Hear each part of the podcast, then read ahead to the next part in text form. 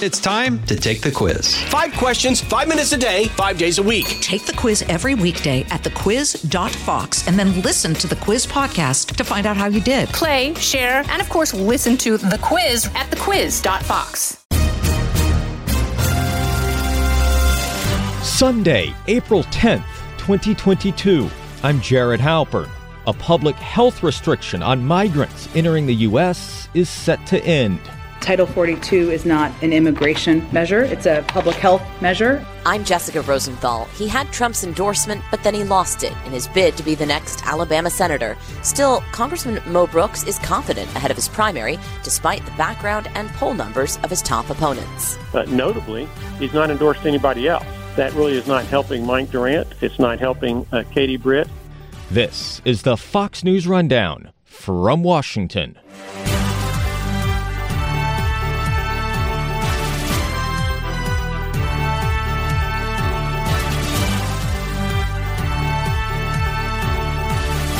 Public health restrictions on migrants trying to get into the U.S. will be lifted next month. The Biden administration is now preparing for a likely surge in new arrivals at the southern border when the Centers for Disease Control officially ends Title 42 on May 23rd. Title 42 is not an immigration measure, it's a public health measure, um, and one that Congress has given the CDC authority to make a decision about. And we respect that and think that's, that's absolutely right. Um, this is why the president proposed an immigration bill on his first day in office. And we would certainly welcome efforts of anybody to work with us on that. White House Press Secretary Jen Psaki has fielded questions all week about the implementation of ending Title 42 and the tens of thousands of immigrants who could show up at the border on a daily basis. We're taking steps to convey that this is not the time to come. Uh, individuals who come to the border, this is what would happen. CBP and ICE would work together to ensure that anyone who enters the country without authorization is put into immigration proceedings as quickly as possible.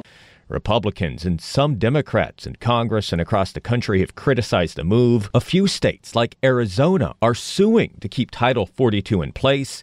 That state's Republican Attorney General Mark Brnovich telling Fox News. More Americans are going to die, and more taxpayers are going to have to pay for, you know, everything from health care to education benefits, welfare benefits, as the system gets overwhelmed. Ali Noorani is president of the National Immigration Forum, an advocacy organization for immigration policies. He tells me lifting Title 42 in the current situation at the border reinforces the need for congressional action.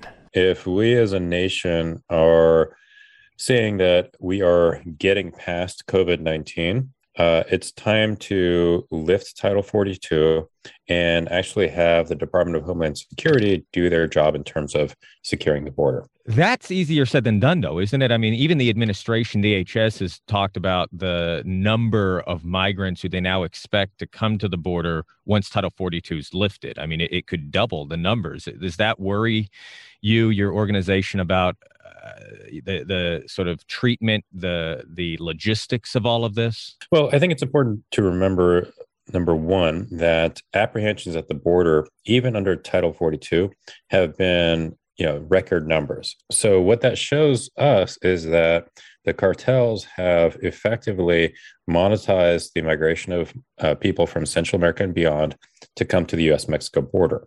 So we can leave Title 42 in place, and we'll still have large numbers of people coming to the border to ask for protection. So then the question is, what should the administration do moving forward? First of all, I think the asylum rule that they proposed and that will go into effect at the same time Title 42 is lifted is really, really important. Under this new asylum rule, asylum cases will be adjudicated on a much faster process by uh, citizenship and immigration service officers. Uh, so that will, in essence, kind of uh, expedite this process so that people are not going to be detained for long amounts of time, but also more importantly, that the cartels will get the message that uh, the administration is actually putting people through a legal process, um, and that you know at the end of the day, I don't anticipate a large number of folks are going to be eligible for asylum, but they will all be able to apply apply for asylum. So it's a long way of saying, Jared, I'm sorry, is that. Um, the administration needs to have the personnel, the infrastructure, and the logistics in place to process these applications. And they are taking the steps necessary to do that. A couple of things you said there that I'm curious about pulling the, the thread a little more. Um, sure. Are you suggesting that these cartels have taken advantage of the public health order? Oh, uh, absolutely. I mean, right now, I mean, the cartels over the last two years have made billions and billions of dollars. Uh, they have been able to, because under Title 42, there is no legal uh, penalty, there's no legal cost for uh, crossing the border. So if I'm in, if you were just turned around, because you're just turned around, right? You're not put into detention or deportation proceedings. So what's happened is that upwards of 30% of those apprehended at the border or since Title 42 came into place are are people who've tried multiple times. So that means that the cartels are are charging people thousands and thousands of dollars and saying you can you can try this three or four times for this. You know, it's three tries for the price of ten thousand um, dollars. And as a result, like I said, the cartels are they're making billions of dollars and along the and you know on a, on a parallel path they continue to smuggle drugs into the country because you know title 42 also has required a huge amount of human resources to you know handle this flow that the the cartels have created does so let, let's sort of you know move uh, that, that process along so sure. obviously title 42 allows migrants to claim asylum and you expect many of them will try to claim asylum uh, which is a legal way of entering the country but will be denied that claim. It, I know it's a very high bar that, that you have to meet to get an asylum claim. Correct. What would be the incentive then, or the disincentive then, for these these immigrants, these migrants, to not then turn to cartels who can try and, and sneak them into the, the border, across the border, you know, past detection, past border patrol? Well, let's let's look at this in a different way. Um, right now, as a country, we have a labor shortage of epic proportions. You know, in the state of Texas, you have restaurants that are you know shutting down or limiting hours because they don't have staff. Construction industry across the country is is you know struggling to meet the need. So, on one hand, we have a labor shortage. On the other hand, we have uh, workers who are coming with skills that can fit the needs of our restaurant sector, construction, et cetera. So ultimately the solution here to undermining the cartels, improving border security, and meeting our labor shortages is for Congress to work together to actually create legal immigration pathways so that people are not applying for asylum, which they probably aren't eligible for, but they're actually able to apply for a legal work visa. The American family wins, the American economy wins, and immigrants themselves are not put into incredibly dangerous situations. But that's not the case right now. So right now, it's an issue. It's a question. It's a choice between asylum and trying to get in through a, a non-legal way, right? Right. And, and so what, what will happen then is that just like what's happening now, right? So Title 42, yes, cartels are bringing individuals to a port of entry to ask for protection. Once that shifts, cartels will change their business model they will change their pitch their sales pitch and they will try to move people through other other parts of the border the fact is that you know if we want a secure border you actually have to create processes that people can go through as opposed to turning their lives over to the cartels. And you know congress quite frankly has absolved themselves of any sort of real responsibility in terms of trying to address this problem. I mean they're more than happy to throw a lot of good money after bad solutions um, that again are not have have failed to address this problem. What should a uh, you know we, we've seen congress try and pass what we would call comprehensive you know immigration reform. Usually it's a mix of border enforcement with what you're talking about sort of increased pathways to to legal legal status.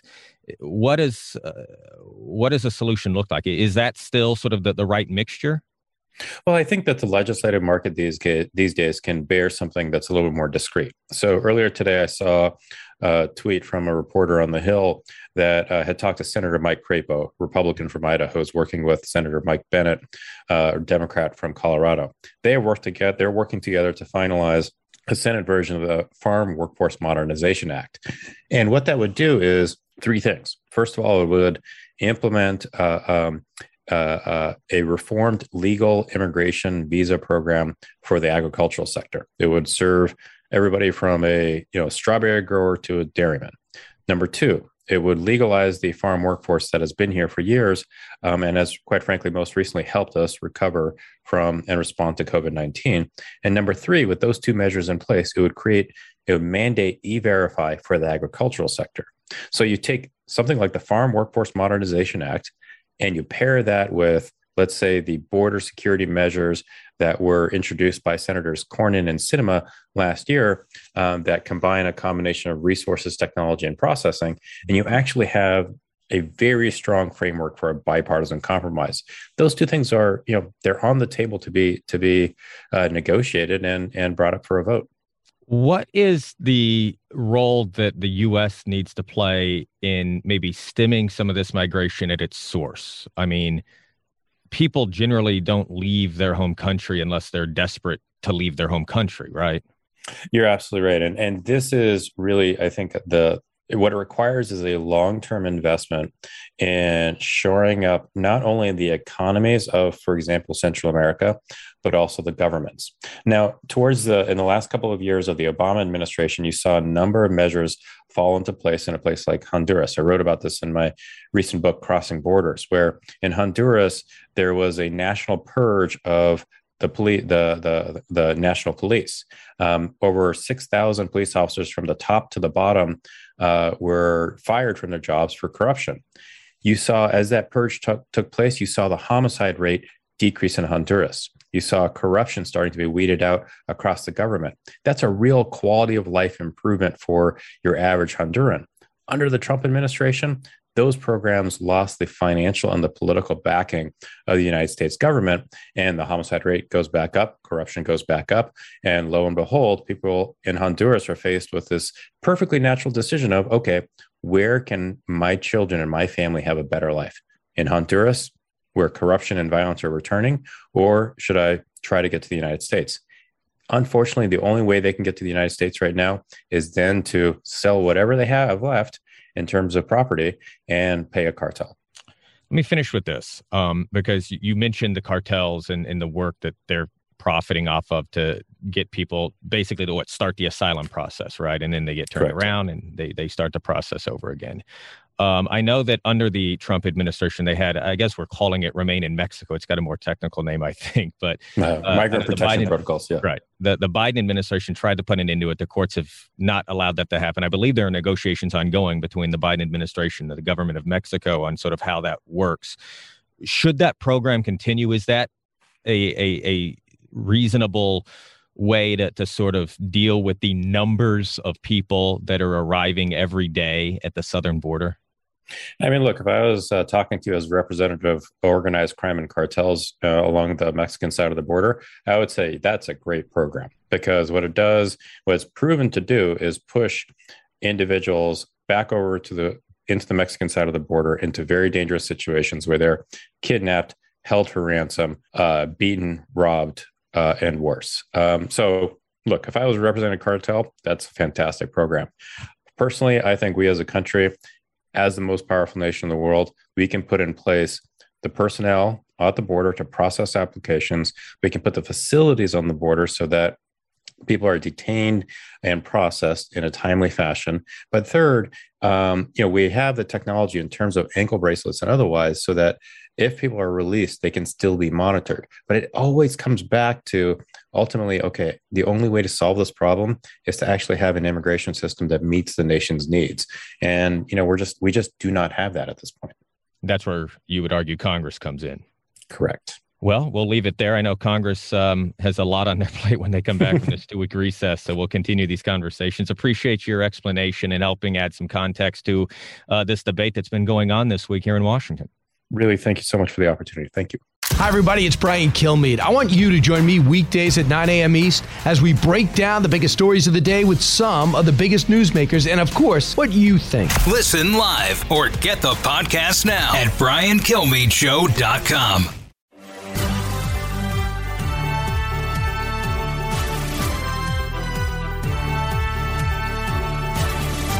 Former President Trump is headed to Alabama in mid June for his Freedom Tour, but that is happening after the primary election, which is scheduled for May 24th. So until then, the Republican Senate candidates are waiting to see who he will endorse. Trump won Alabama by a 28 point margin, but even with his kingmaker status, the congressman he endorsed in the Alabama Senate race, Mo Brooks, saw his poll numbers drop even when he had the endorsement.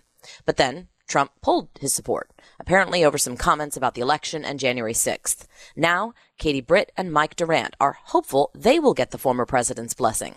Britt worked with retiring Senator Richard Shelby, whose seat is the one that's open. The most important things in life are faith, family, and freedom. Shelby has said he'll dump excess campaign money into Britt's efforts, and Mike Durant was one of the helicopter pilots shot down in Somalia in the early 90s, later depicted in the movie Black Hawk Down. Joe Biden is a failure. He's embarrassing our country, and I'm going to stop him because the career politicians won't. So, will the House representative continue to watch his poll numbers decline?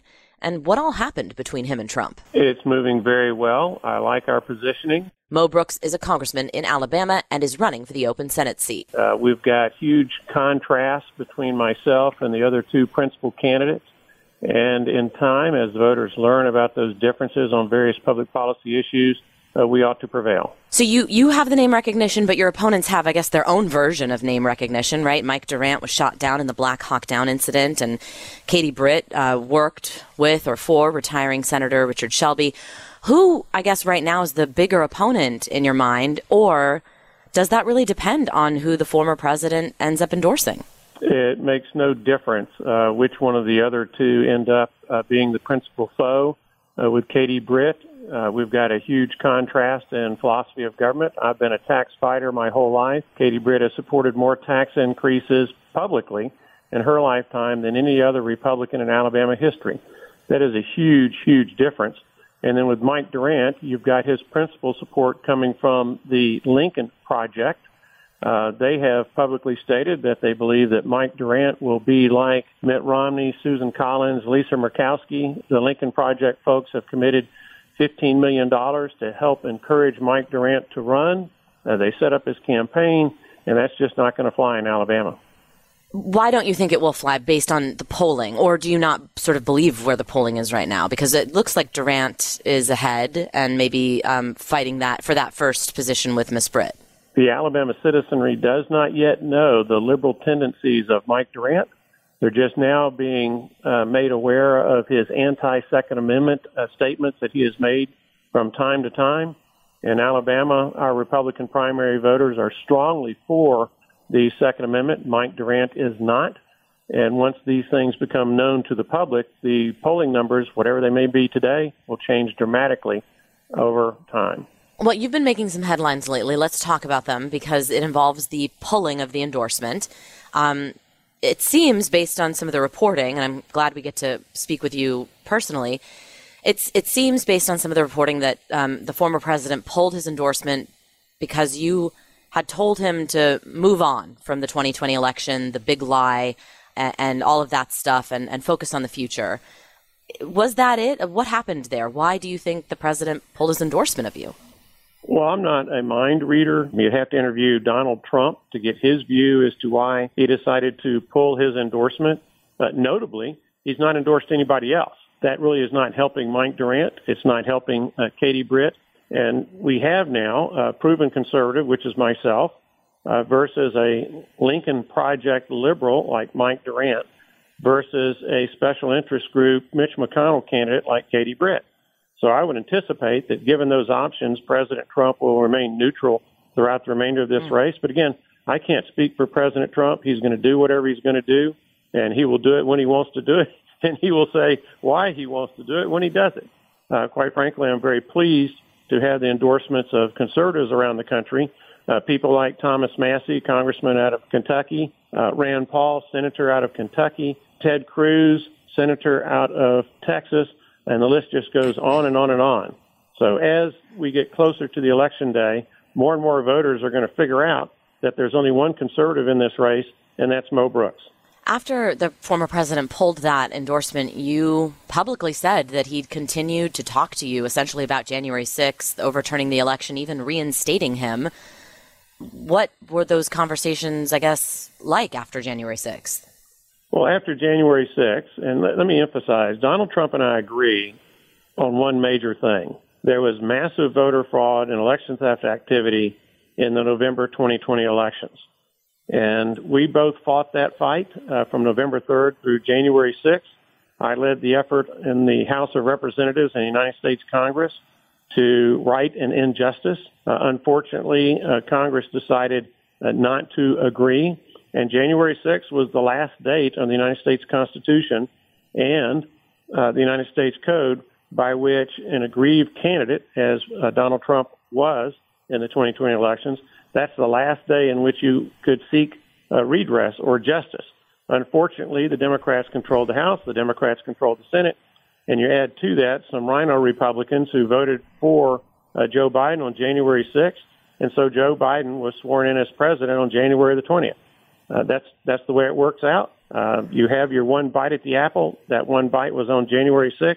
There is no recourse beyond January 6th other than to keep it in your mind about what happened in 2020 in order to inspire us to work harder in order to receive honest and accurate election results in 2022 and 2024. And in the meantime, change the laws that allowed the Democrats to steal as many votes as they stole. Why didn't you like mention the the conversations you'd had with the former president after January 6th until he pulled the endorsement or or was the endorsement sort of tied up in that? I did not feel it was appropriate, so I did it. Why not? It was it the was it about the was it about being endorsed, you know? I'm sorry, I don't understand your question. Well, was was it about keeping the endorsement? Were you thinking like, why am I going to talk about my conversations with the the president after January 6th because he's endorsing me? If I were to try to make it as succinct as I can, and there are always lots of factors that play into this, it was not an issue until the president uh, pulled his endorsement, and people asked me why. So you do think the endorsement poll was like? Did he ever explain? Hey, I don't want to move on from the 2020 election, and I don't want you to tell me to move on. Like, was that ever? Okay, I'm, I'm not going to get into all the details and nuances of my conversations with the President of the United States. I have publicly said what I'm going to say in that regard. If you have other things you want to ask me about, particularly of a public policy nature, I'm more than happy to address them.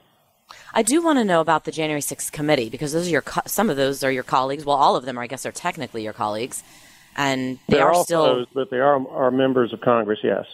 and they're still investigating. Have they? And you spoke, as we know, um, at the rally before uh, what happened on January 6th. Have they ever asked to speak with you? Have you spoken to them? Uh, no and no. Would you ever talk to them if they wanted to?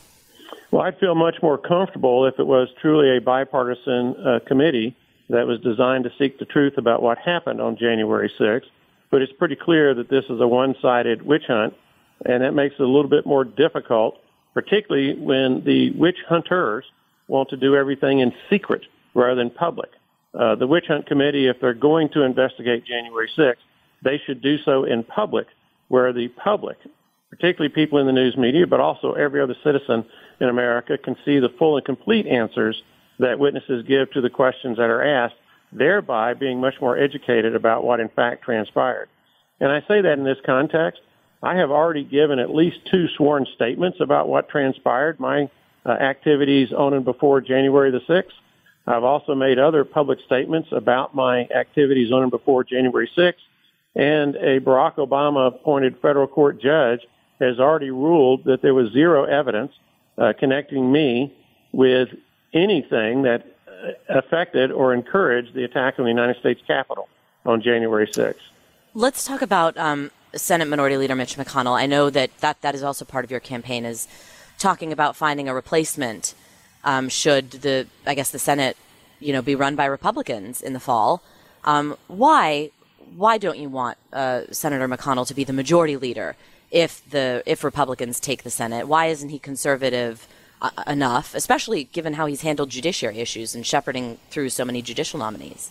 Well, there are a number of factors that come into play. Uh, first and foremost is uh, Mitch McConnell has the worst favorable unfavorable ratio of any elected official in Washington, D.C., at least any elected official of prominence. Mitch McConnell's unfavorables are typically 30 to 35 points worse than his favorables and all the polling that has been done. And Republicans can and should do better in finding a message carrier that the public is more likely to be willing to listen to and agree with. Uh, we have plenty of United States senators whose reputations with the general public is vastly superior to that of Mitch McConnell. Uh, it's unfortunate that Mitch McConnell's reputation has deteriorated as much as it has, but his his reputation, by way of example, his favorable unfavorable uh, differential is two, three times worse than Joe Biden's. That gives you an idea as to how bad it is. And so we need a better message carrier, a person that the people of America would be more likely to listen to as we Republican senators state why we're taking the public policy positions that we're taking. Finally, Congressman, you noted that um, you do have a track record to look at. You are on the House Armed Services um, and I guess Science, Space, and Tech Committee. Tell me a little bit about your work on House Armed Services because that committee has heard a lot in the past couple of weeks from our military brass, um, from from really a lot of members of military leadership about the future of our activity on on the European continent um, in the face of, of Russia's war in Ukraine. Where are you on what our engagement, our involvement, our relationships and partnerships with NATO and, and our other allies should look like moving forward in light of this war? Well, first, I'm proud of my service on the House Armed Services Committee. Uh, that is very important to uh, my congressional district, where the home base for Redstone Arsenal, uh, which has a number of different military commands. But more importantly, it is extremely critical for the security of the United States of America. And so my role in making sure that we, as much as possible, invest in the right weapon systems, invest in the right things that are necessary to recruit the kind of soldiers that we want, uh, serving our military, uh, all of those things I'm very, very proud of. Congressman Mo Brooks, thank you so much for your time. My pleasure.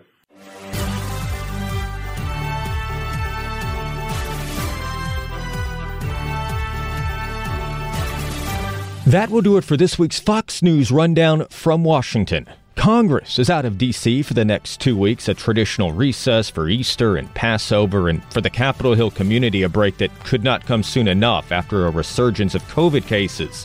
We'll look at the administration's pandemic policies next week and what the summer may look like for Americans looking to travel or not, given gas prices and other inflation worries. And of course, we'll keep up our reporting on the war in Ukraine. One note about that coverage of the war our friend and colleague Benjamin Hall updated his condition this week. You'll recall his crew came under attack last month, killing longtime Fox News photographer Pierre Zakrzewski and producer Sasha Kuvshynova. Ben posted a photo of his own recovery, letting us know he's lost half a leg, a foot, he's lost vision in one eye, and his hearing is pretty blown. But Ben says he feels pretty damn lucky to be here. We're lucky he's still here too. As the images of devastation and horror, video of fleeing Ukrainians and burned out buildings continue to emerge, remember how you are seeing those, why they're being documented. It is because of the brave efforts and dangerous conditions of journalists from around the world dedicated to writing the first draft of history. Until next week, stay safe, stay healthy, and stay in touch with those you care about. For our entire team here at Fox News Radio, thank you for listening. I'm Jared Halpern from Washington. From the Fox News Podcasts Network, subscribe and listen to the Trey Gowdy Podcast. Former federal prosecutor and four term U.S. Congressman from South Carolina brings you a one of a kind podcast. Subscribe and listen now by going to foxnewspodcasts.com.